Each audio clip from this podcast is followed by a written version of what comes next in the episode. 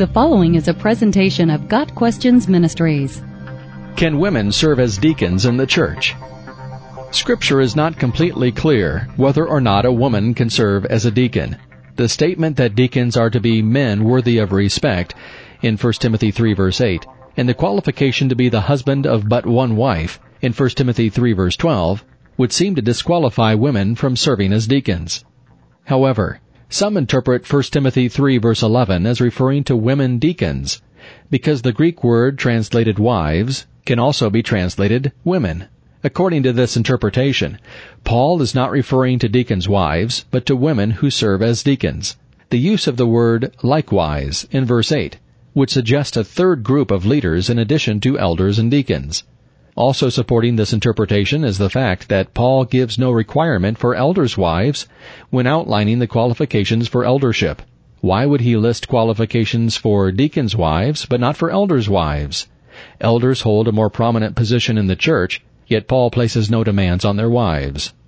Arguing against interpreting deacons' wives as female deacons is the fact that it would be unusual for Paul to give qualifications for deacons in verses 8 through 10 and again in verses 12 through 13 with qualifications for deaconesses in between. Romans 16 verse 1 refers to Phoebe with the same word Paul uses in 1 Timothy 3 verse 12.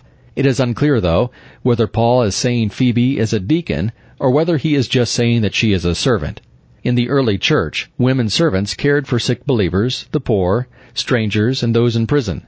They instructed women and children. Titus 2 verses 3 through 5. Phoebe may not have had the official designation of deacon, but Paul thought enough of her to entrust her with the tremendous responsibility of delivering the epistle to the Romans to the church in Rome. Romans 16 verses 1 and 2. Clearly he saw her not as inferior or less capable, but as a trusted and valuable member of the body of Christ. Scripture does not give much support to the idea of women serving as deacons, but it does not necessarily disqualify them either. Some churches have instituted the office of deaconess, but most differentiate it from the office of a deacon.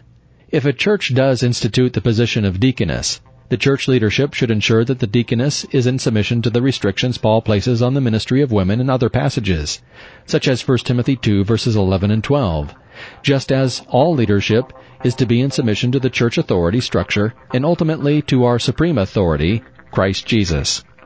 Got Questions Ministry seeks to glorify the Lord Jesus Christ by providing biblical answers to today's questions. Online at GotQuestions.org.